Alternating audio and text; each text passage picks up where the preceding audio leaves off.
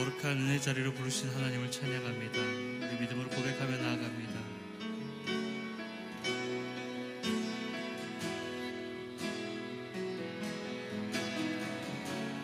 나의 소망 되신 주 주를 바라봅니다.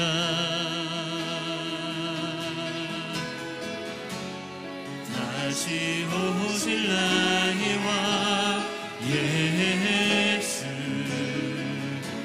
주를 기다립니다. 나의 소망 되신 주님, 나의 소망 되신 주 주를 바라봅니다.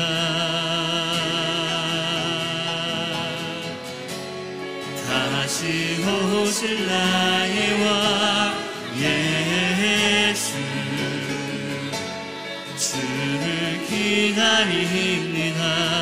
밤이나 밤이나 낮이나 어제나 오늘도 영원히 주만 찬양해. 괴롭고 슬플 때 낙망하여 넘어져도 언제나 주만 찬양하. 나의 소망 되신 주님, 나의 소망 되신 주 주를 바라봅니다. 다시 오신 나의 왕 예수 주를 기다리니 밤이나 낮이나 어제나 오늘도 영원히 주만 찬양해. 괴롭고 슬플 때 낙망하여 넘어져도 언제나 주만 찬양하. 밤이나 낮이나 밤이나 낮이나 어제나 오늘도 영원히 주만 찬양해. 괴롭고 슬플 때 낙망하여 넘어져도 언제나 주만 찬양하라. 우리의 생명을 드리면서 믿음으로 고백합니다. 나의 생명을 내리니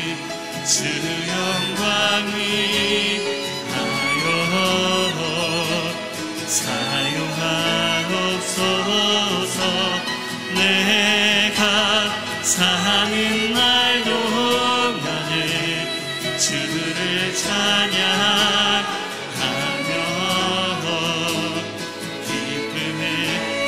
물되리. 나를 받으소서, 나를 받아주소서. 우리 오른손을 높이 들고 선포하며 고백합니다. 나의 생명을 나의 생명을 드리니 주 영광이 하여 사용하옵소서. 내가 사는 날 동안에 주를 찬양하며 기쁨의 재물 되리. 나를 받으소서, 나를 받아주소서. 나의 생명을 드리니 나의 생명을 드리니 주 영광이 하여 사용하옵소서. 주옵소서. 내가 사는 날 동안에 주를 찬양하며 기쁨의 제물 되리. 나를 받으소서. 나를 받아주소서.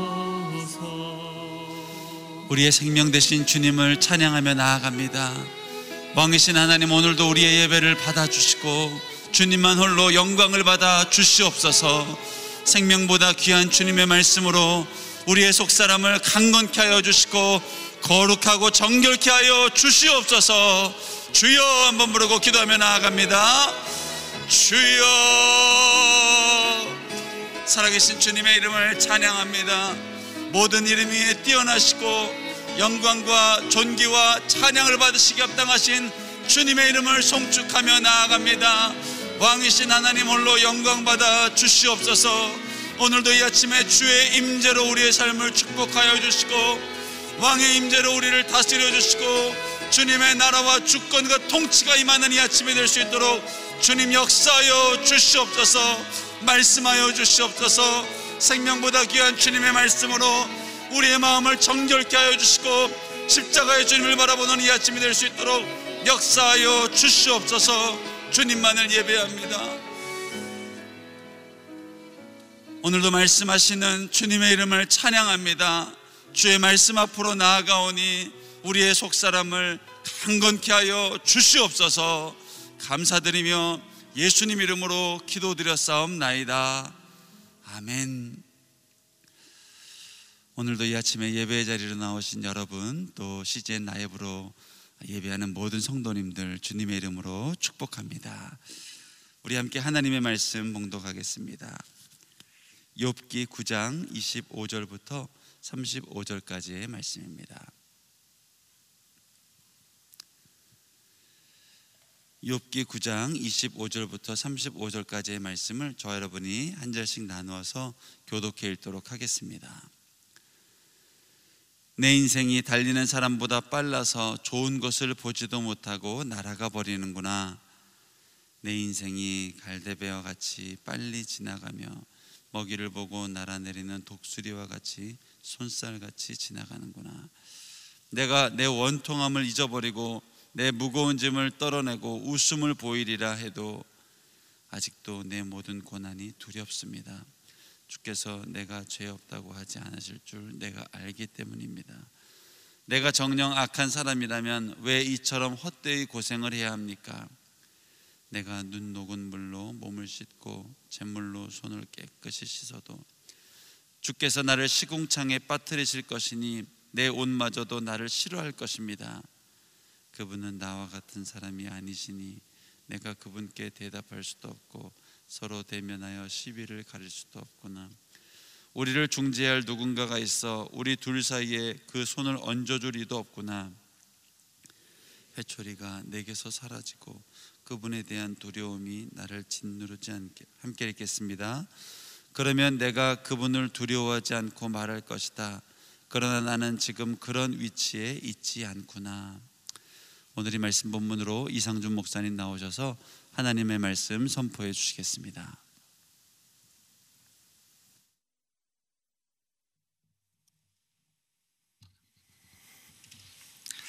할렐루야. 오늘 하루도 말씀으로 성령으로 충만한 하루가 되시기를 축복합니다. 욥기 구 장 이십오 절에 삼십오 절인데요 욥이 음, 빌닷의 정죄에 대해서 답변하는 내용인데, 아, 그러나 그 내용은 사람에게 이야기를 한다기보다는 하나님께 호소하는 내용으로 진행이 됩니다. 아, 마치 이 사람과 씨름하는 것이 소용이 없고 아, 하나님께 매달려야 된다, 이렇게 고백하는 모습입니다.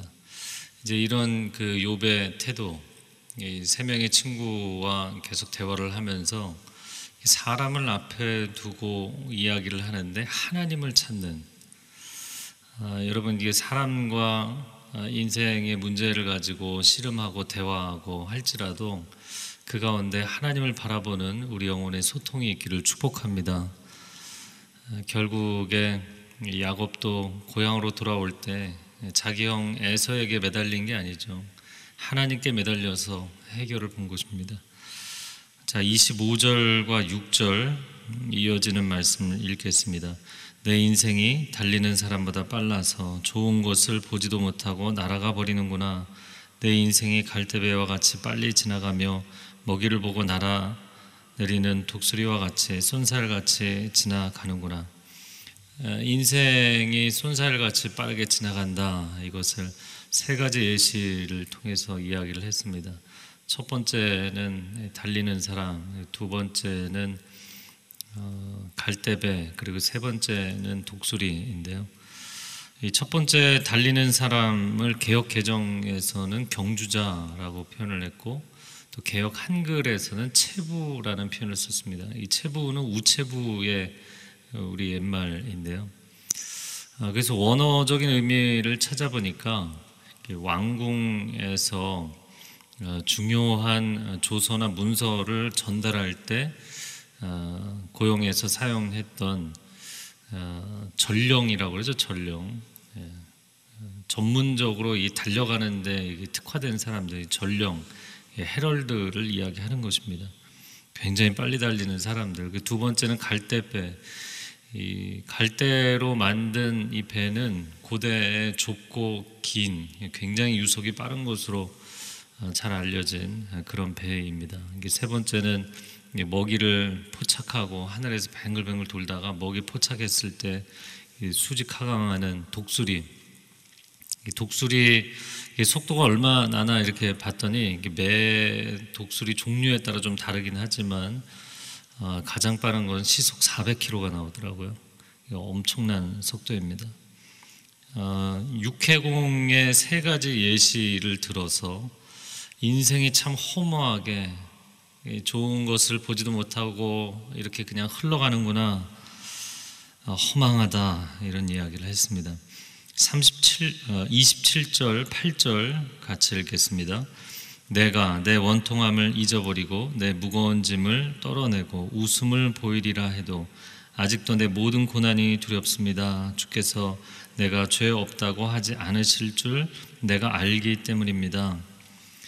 원통함을 잊어버리고 무거운 짐을 떨어내고 웃음을 보이리라. 내가 너무 힘들지만 심기일전하겠다고 마음에 다짐을 해봐도 소용이 없다라는 것이죠. 왜냐하면 이십팔 절에 모든 고난이 여전히 두렵다, 여전히 두려움이 가시지 않고 있기 때문이다. 왜냐하면 이십팔 절 하반절에 주께서 내가 죄 없다고 하지 않으실 줄 알기 때문이다. 주께서 나를 결백하다고 해 주시지 않기 때문에 내가 마음 가운데 자유함을 얻을 수가 없다는 거예요. 이게 무슨 이야기를 하는 것일까요? 지금 욥이 일 대 삼으로 세 친구가 위로하러 왔다가 지금 정죄를 하고 있잖아요. 일 대 삼으로 싸우는 이 상황. 아, 그런데 그 사람들의 정죄를 당하는 것도 고통, 고통스럽지만 그것보다 더 근본적인 것은 하나님이 그를 정죄하시는 것 같은 이 상황 때문인 것이죠. 마치 다윗이 베냐민 사람 시므이, 또 시편에서는 베냐민 사람 굿이라고 표현했는데, 이 시므이가 그를 저주할 때 그것을 하나님의 책망의 음성으로 받아들이는 거죠. 그러니까 두 가지입니다. 그가 지금 현재 당하고 있는 환난, 그리고 그의 친구들이 그에게 쏟아붓는 정죄, 이것이 그냥 세상적인 것이 아니라 하나님이 나에게 정죄하시는 것으로 받아들여지는 상황인 것이죠. 그것이 뭐 친구들의 말에 내가 지금 설득이 돼서, 아니면 내가 어떤 뭐 실제 행위로 어떤 죄를 지어서가 아니라, 나는 하나님의 절대적 의의 차원에서 놓고 보면 하찮은 존재에 불과하다는 것이죠. 더러운 존재에 불과하다. 이제 어제 그런 하나님의 절대적 의의 차원에서 자신이 죄인이라는 고백을 했는데요. 그런 자기 자신의 모습을 볼 때, 아, 내가 주님 앞에 어떻게 이 죄 문제를 해결할까? 거기서 그 영혼에 굉장히 큰 어려움을 겪고 있었던 것입니다. 자, 이십구 절 말씀을 같이 읽어볼까요? 시작. 내가 정녕 악한 사람이라면 왜 이처럼 헛되이 고생을 해야 합니까? 내가 악한 사람이 되어버렸다.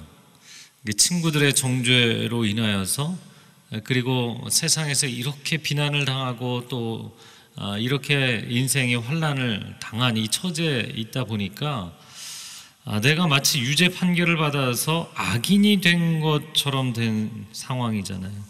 그런 마당에 내가 나 자신을 아무리 열심히 애써 변호한들 아무런 소용이 없다는 이야기를 하는 것입니다. 마치 억울한 판결을 받아서 스스로 구명해 보겠다고 막 일 인 시위하는 사람들 있잖아요. 여기 서초동의 법원 앞에 지나가다 보면 가끔 이렇게 피켓에 잔뜩 글씨를 써놓고 혼자 서 계시는데, 어, 저게 될까? 혼자 하루 종일 저렇게 서 있는 것이 과연 무슨 의미가 있을까? 그냥 보는 사람도 그런 느낌을 받는데 그것을 계속 하는 분들은 얼마나 고통스럽겠어요. 브랜, 브랜던 게릿이라는 사람이 쓴 오염된 재판이라는 책이 있더라고요. 아, 미국에서 범죄수사 오류에 관한 건들을 이백오십 건을 정리를 한 책인데요. 어, 결백한 피의자에게 유죄 판결을 내린 경우들, 그 중에서 일부는 이미 사형을 받았고 어, 무기징역을 받고, 그런데 그 사람들의 상황을 이렇게 쫙 조사를 해보니까 어쩌다가 결백한 사람들이 이렇게 유죄 판결을 받게 됐는가. 근데 상당히 많은 숫자가요, 잘못된 제보, 거짓 제보. 그러니까 증인이 중요하잖아요. 이게 물증이 없을 때는 증인이 중요한데 이 제보자들이 잘못 제보를 한 거예요. 자신의 기억에 의지했는데 팩트가 아니었던 거예요. 그리고 또 한 가지는 어 이제 자신의 죄가 이미 있는 상황에서 검찰이나 경찰이 회유를 하는 거죠. 너 형량을 낮춰줄 테니까 저 사람 죄가 있다고 증언해라. 이런 거짓 제보. 이 잘못된 제보와 거짓 제보로 인해서 결백한 사람들이 유죄 판결을 받은 경우가 상당수이더라는 것이죠. 저는 이 내용을 굳이 말씀드리는 것은 욥의 친구들이 집중적으로 그를 정죄하잖아요. 마치 아무런 그 잘못한 일이 없음에도, 구체적인 죄가 없음에도 불구하고 거짓 제보를 하는 거죠. 그냥 심증으로 제보를 하는 거예요. 그러므로 인하여서 이 마치 욥이 유죄 판결을 받은 상황처럼 된 것이죠. 자, 그렇게 내가 유죄 판결을 받아서 아무리 억울할지라도 이미 악인으로 정죄가 된 상황에서 내가 나 자신을 변호한들 아무런 소용이 없다. 삼십 절에 내가 눈 녹은 물로 몸을 씻고, 자막 보여주세요. 잿물로 손을 깨끗이 씻는다 할지라도, 그러니까 눈 녹은 물은 정말 깨끗한 물이잖아요. 그리고 더러운 것을 씻어내는 잿물로 나를 씻어내려고 해도 삼십일 절 주께서 나를 시궁창에 빠뜨리실 것이니 내 옷마저도 나를 싫어할 것입니다. 마치 시궁창에 빠진 것처럼, 그래서 그 더러워진 옷조차도 나를 원망하는 것처럼, 아, 이 오물을 뒤집어 쓴 것 같은 이 기분을 벗어날 수가 없다는 거예요. 이 오해라는 오물을 씻어내고 싶은데 씻겨지지 않기 때문에 시궁창에 빠져있는 기분이다. 마치 올가미에 걸려든 작은 동물이 벗어나겠다고 몸부림을 칠수록 그 올가미가 더 조여오는 것 같은 그런 기분인 것이죠. 그래서 나도 이런 억울한 일을 당해본 적이 있는가 그런 생각을 해봤어요. 그런데 뭐 많지는 않았던 것 같고요. 어, 학창시절에 중학교 일 학년 때였던 것 같은데 반에서 수업을 그냥 과학 수업 시간이었는데 수업이 그냥 진행되고 있는 상황이었고, 근데 선생님이 갑자기 제 옆을 지나가다가 뭔가를 오해하시고 그냥 그 자리에서 일으켜 세워서 제 뺨을 때리셨어요. 어, 정말 황당한 상황이었습니다. 억울한 거죠.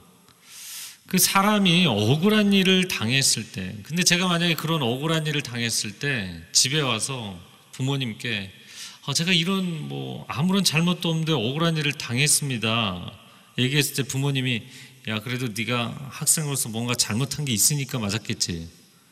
만약에 그런 얘기를 듣는다면 얼마나 더 억울하겠어요. 공감이 되시나요?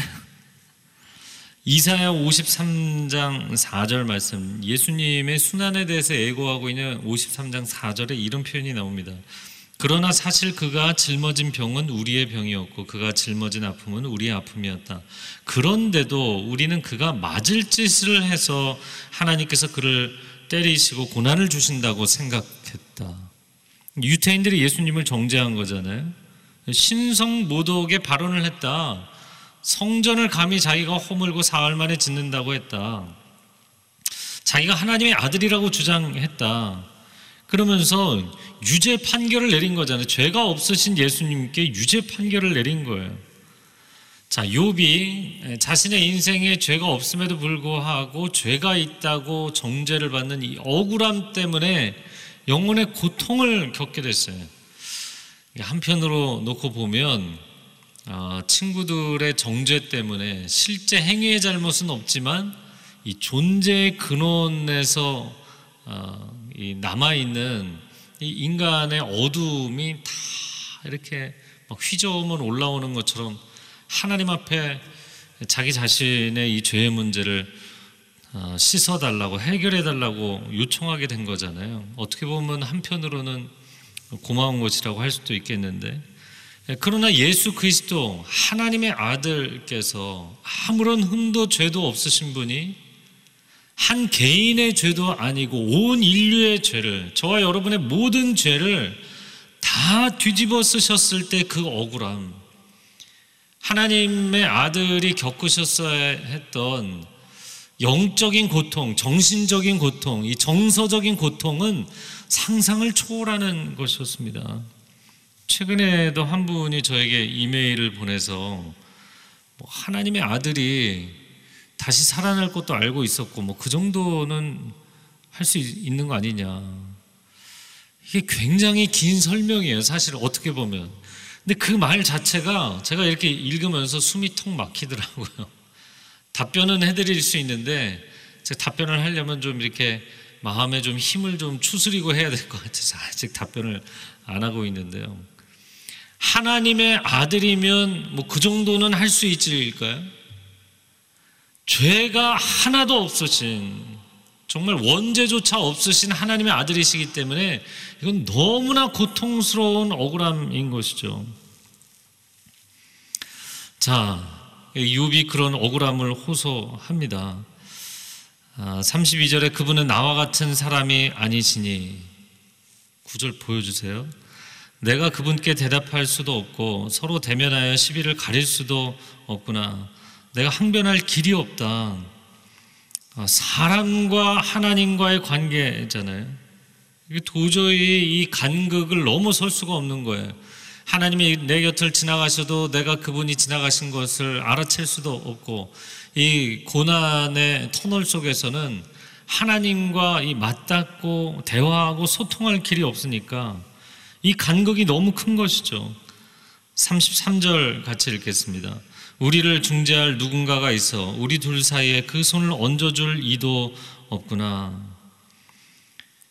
이 거리를 어떻게 좁힐 수 있을까? 우리 사이에 중재할 분이 있다면 좋겠는데, 중재할 누군가, 예, 거기 밑줄을 그으시겠어요? 그런데 이런 표현이 이제 욥기가 진행돼 가면서 계속 나옵니다. 욥기 십육 장 이십일 절에 사람과 하나님 사이에와 인자와 그 이웃 사이에 중재하시기를 원하노니, 중재자를 구합니다.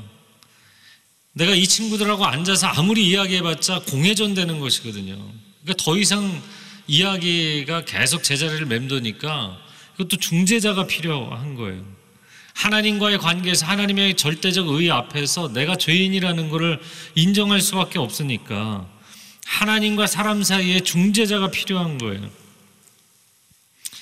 그래서 욥의 욥이 이제 대화를 계속하면서 유일한 관심사는 뭐냐면 이 죄 문제, 사람에게 오해가 풀리는 것이 중요한 게 아니라 하나님 앞에서 나의 근원적인 죄의 문제를 씻어내고 싶은, 아예 이번을 계기로 정말 하나님 안에서 나의 근원적인 이 원죄의 문제를 깨끗하게 씻어내고 싶은, 자유함을 얻고 싶은, 영적 해방을 얻고 싶은 간절한 마음. 또 한 가지는 이 친구들과 소원해진 관계를 회복하는 것을 원하는 게 아니라 하나님과 소원해진 관계를 회복하고 싶은 마음. 철저히 지금 욥은 하나님께 향해 있는 거예요. 아, 이렇게 묵상을 하면서 여러분께 꼭 드리고 싶은 말씀은, 여러분 가운데 진짜 고난의 시간을 지나가고 계신 분들이 있으면 사람들과 씨름하느라고 에너지를 낭비하지 마세요. 사람들에게 변명하고 해명하기 위해서 에너지를 낭비하지 마세요. 하나님께 매달려서 하나님께 해결함을 받는데 여러분의 모든 에너지를 쓰셔야 됩니다. 마치 이제 광야 한가운데를 지나가다 보면 사람이 굉장히 빨리 이 에너지가 방전이 되잖아요. 그래서 음식을 어떻게든 자연 상태에서 찾아서 먹고 물을 마시고 거기에 온통 집중을 해야 되거든요. 요즘 뭐 디스커버리 채널이나 여러 채널에서 이 서바이벌 프로그램들 하는데 야생 상태에 들어가면 딱 생존에 집중을 해야 돼. 그 외에 다른 거에 시간을 낭비하거나 에너지를 낭비할 여유가 없는 거예요. 인생이 고난의 시간을 지나갈 때가 마치 그와 같습니다. 그러니까 욥이 사람들과 대화를 하면서 진이 빠지니까 내가 여기 매달려서는 너무 바닥에 주저앉게 생겨 있는 거예요. 하나님께 매달려야겠다. 하나님을 붙잡아야겠다. 하나님과의 관계가 회복되고 하나님이 내 인생의 죄의 문제, 근원적인 문제들을 씻어주셔야만 내가 진정한 치유함을 얻겠다. 할렐루야. 고난의 시간을 지나갈 때는 하나님께 모든 에너지와 시간을 집중하십시오. 자, 그렇게 어, 친구들과의 관계가 아니라 하나님과의 관계 회복, 어, 이거를 이제 성경적인 개념으로 이야기를 하면 좀 화목, 이제 화해라는 표현을 쓰죠.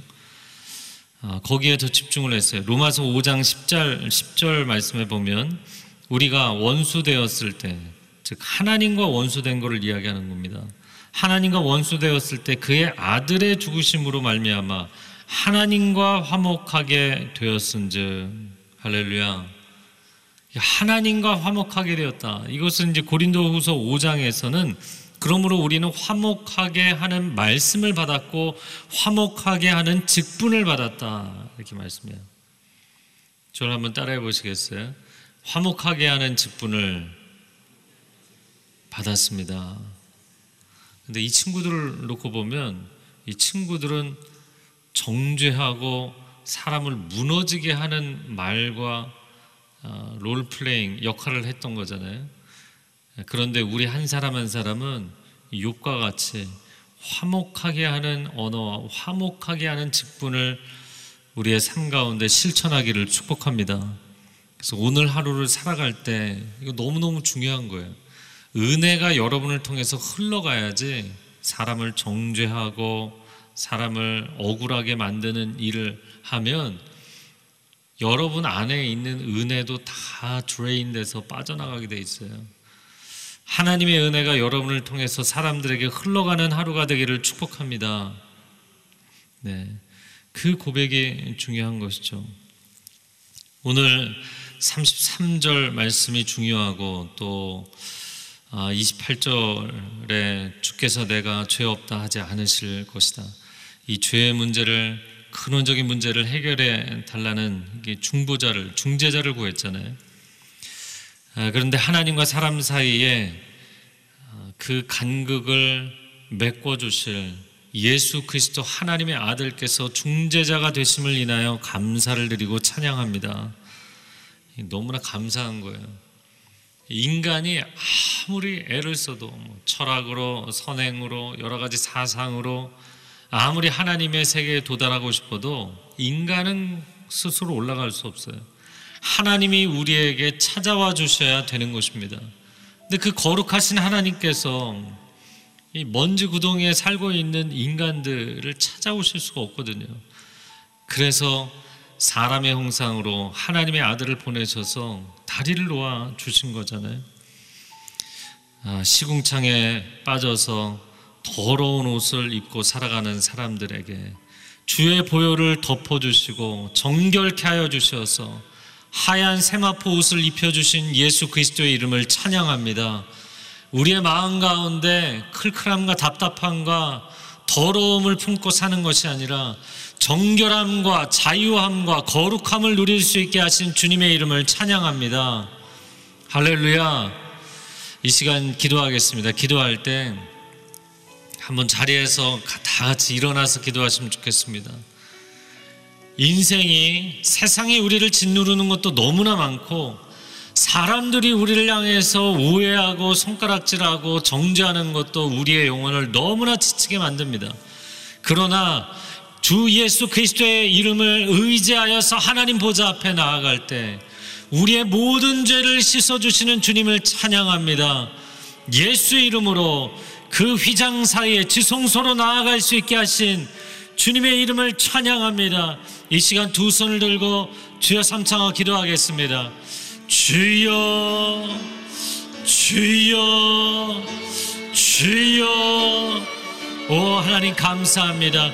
우리가 삶 가운데 많은 근심과 걱정의 짐을 지고 있을 뿐만 아니라 이 죄의 짐이 너무나 무겁기 때문에 우리의 영혼을 짓누르고 있습니다. 그러나 예수 그리스도의 보혈로 우리를 덮어주시니 감사합니다. 십자가의 보혈로 우리를 씻어주시니 감사합니다. 죄와 사망의 법에서 우리를 해방하여 주시니 감사합니다. 할렐루야. 하나님의 아들 딸들이여, 하나님의 백성들이여, 자유할 지어다, 해방될 지어다. 원수의 정죄함을 우리가 받아들이는 것이 아니라, 짓눌리는 것이 아니라 자유함을 선포하고 하나님의 은혜를 선포하며 나아가게 하여 주시옵소서. 내가 예수 그리스도 안에서 기뻐하고 또한 기뻐하는 삶이 되게 하여 주시옵소서.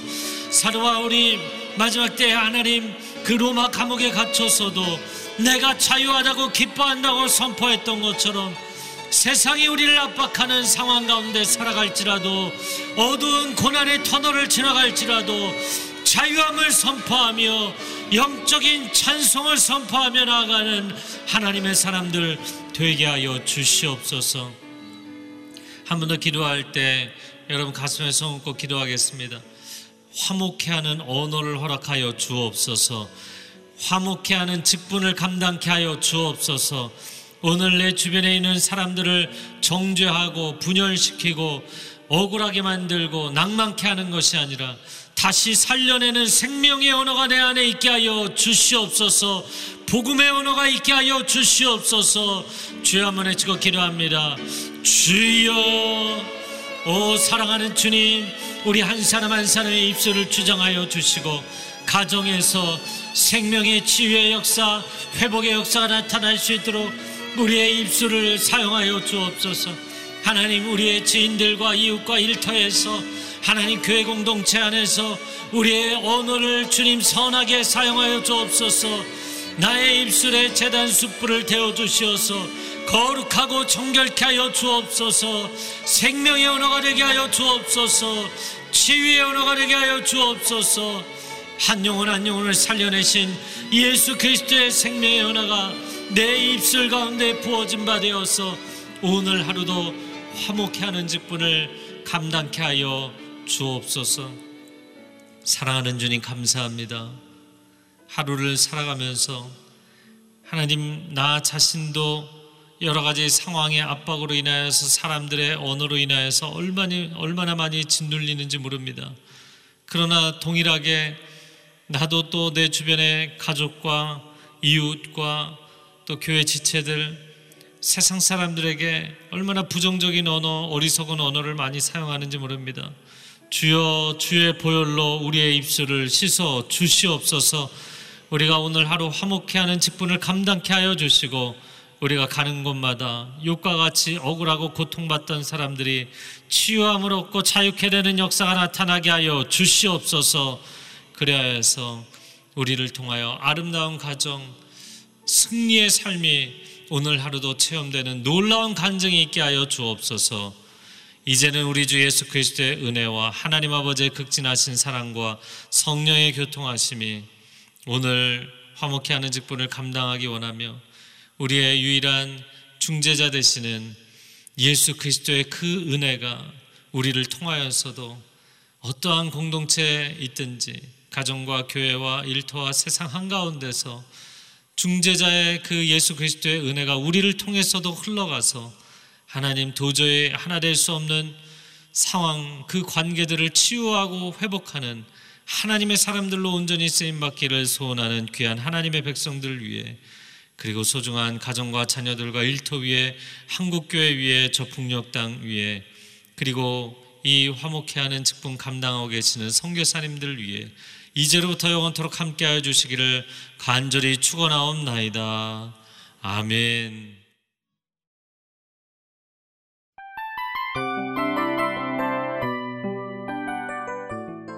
이 프로그램은 청취자 여러분의 소중한 후원으로 제작됩니다.